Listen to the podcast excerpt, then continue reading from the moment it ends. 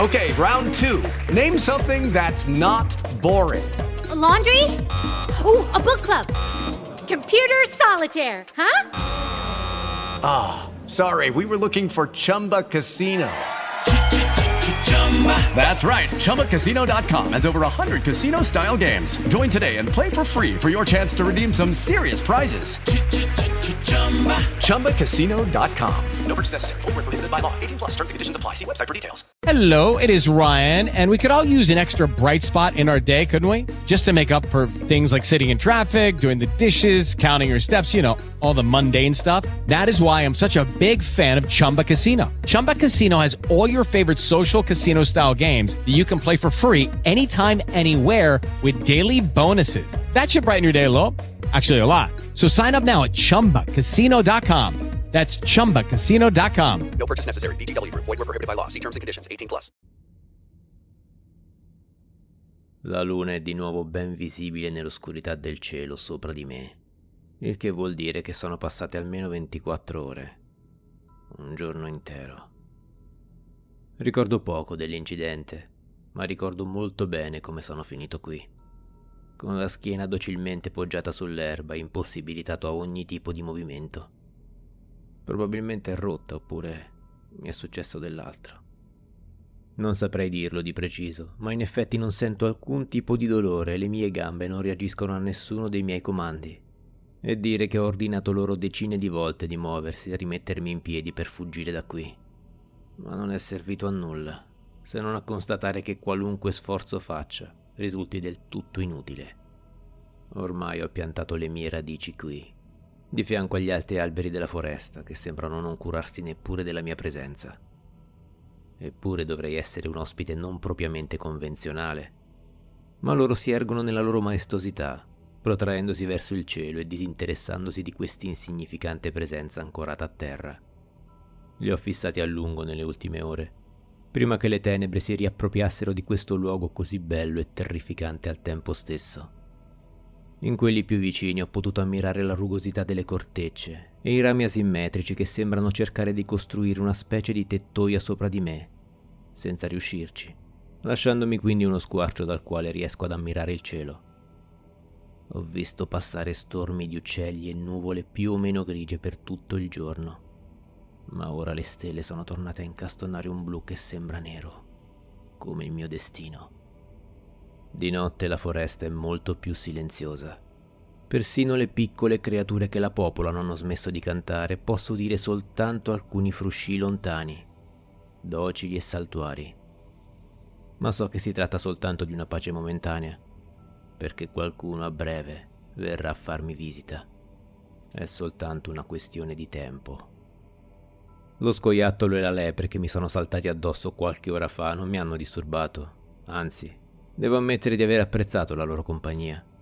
Lo scoiattolo mi ha morso l'orecchio, ma fortunatamente riesco ancora a muovere la testa e l'ho cacciato via, rimanendo di nuovo da solo. Purtroppo questo stato non durerà a lungo, e lepre e scoiattoli rimarranno soltanto dei piacevoli ricordi. La foresta è piena di animali che non vorresti mai incontrare da solo e senza un'arma figuriamoci steso a terra, completamente incapace di muoverti ed in balia degli eventi. Resta solo da vedere chi sarà, e devo ammettere che potrà suonare assurdo, ma l'interrogativo genera in me una malsana curiosità. Volpi, linci, giaguari, oppure serpenti. Riesco già ad immaginare un enorme serpente che lentamente striscia verso di me e con tutta calma si aggroviglia al mio corpo fino a stritolarlo e mandare in frantumi ogni singolo centimetro delle mie ossa. Che volete farci? Questo posto riesce a stimolare la mia fantasia perversa e mi fa pensare a cose che vanno anche al di là del possibile. Anche perché ciò che ho visto mi ha fatto comprendere come non sia davvero il caso di etichettare alcuni eventi e situazioni come impossibili. Ogni cosa può sembrarlo, ma nulla lo è davvero. O quasi. C'è effettivamente una cosa che classificherei come appartenente a quella categoria di eventi che si posiziona oltre l'improbabile, cioè che qualcuno venga a soccorrermi e salvarmi. Ecco, pensare a una cosa talmente irrealistica significherebbe avere una fantasia smisurata, travalicante i confini di questa enorme foresta che si estende per un numero di acri a me ignoto. Nessuno sa dove mi trovo. Nessuno penserà mai di cercarmi qui anche se lo facessero ci vorrebbero giorni, settimane. E ritengo già incredibile che io sia ancora vivo, che abbia visto di nuovo la notte. Ma sono certo che, in un modo o nell'altro, sarà l'ultima che i miei occhi potranno ammirare prima di sprofondare in un altro buio che mi sta aspettando assieme alle creature che popolano l'aldilà. Silenzio e ancora silenzio. Silenzio e poi dei rumori lontani, ma non troppo. Sembrano passi che inesorabilmente si avvicinano, in quanto li sento sempre più chiari e prossimi a me. Vorrei poter alzare almeno la testa per osservare, capire, ma anche fossi in grado, probabilmente riuscirei a scorgere soltanto oscurità tra gli alberi della foresta. I rumori sono il mio mondo adesso ed a quei pesanti passi si aggiunge un suono sordo, un verso che riconosco bene. Un orso, probabilmente un enorme orso bruno pronto per la cena. Quale magnifica sorpresa trovare carne a terra e non dover neppure lottare per consumarla. Ancora passi un verso più profondo del precedente. Questa sensazione di impotenza mi fa impazzire. Non c'è nulla di peggio dell'essere ininfluenti e dover solamente attendere che gli eventi si compiano. Guardando le stelle in cielo, ripensando a qualche aneddoto di vita vissuta, o canticchiando una canzone della quale però non ricordi il ritornello. Poi, all'improvviso, ancora il silenzio. E quei rumori ormai vicini, Quel verso che suonava come una condanna imminente, improvvisamente tende ad affievolirsi. Lo posso ancora sentire, ma più lontano, a poco a poco, dissolversi nella macchia sconfinata. Poi, più niente.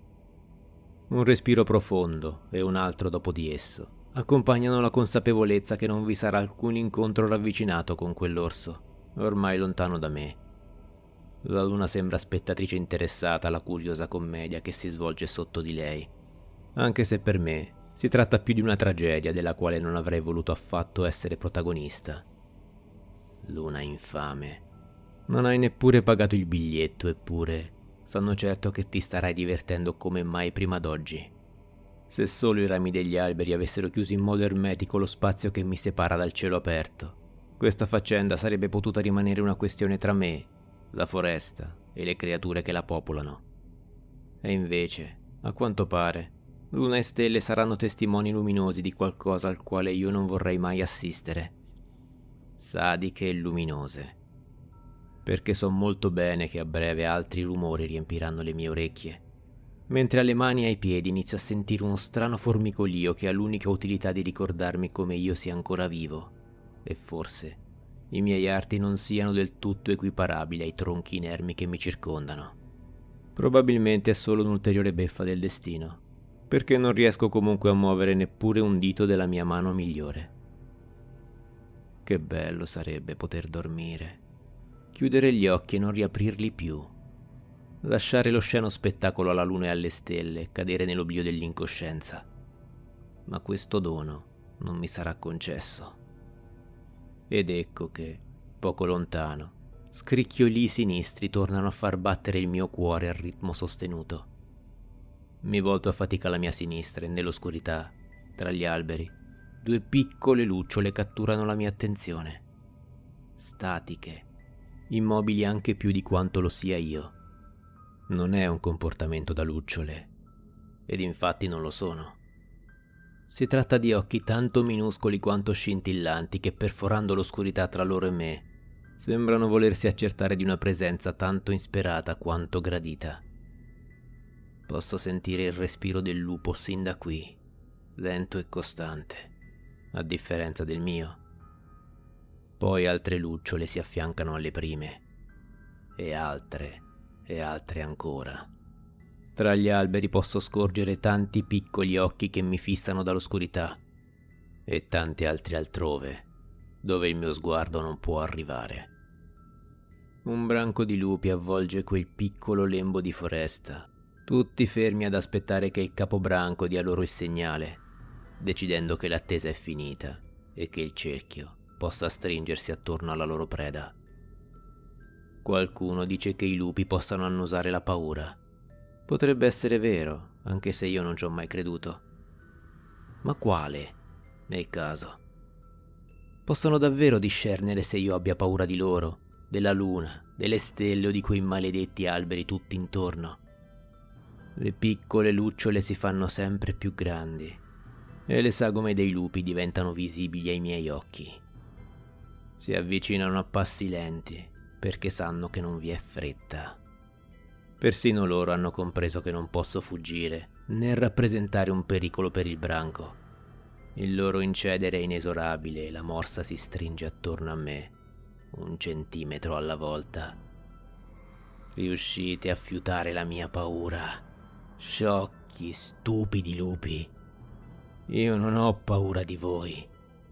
C'è una cosa che non sapete di me, e neppure la luna e le stelle lo sanno.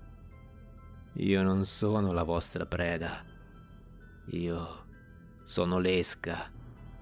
E qui, in questo cupo e tetro angolo di foresta dimenticato da Dio, nascosto nell'ombra, c'è qualcosa di molto più orribile e affamato di un branco di lupi.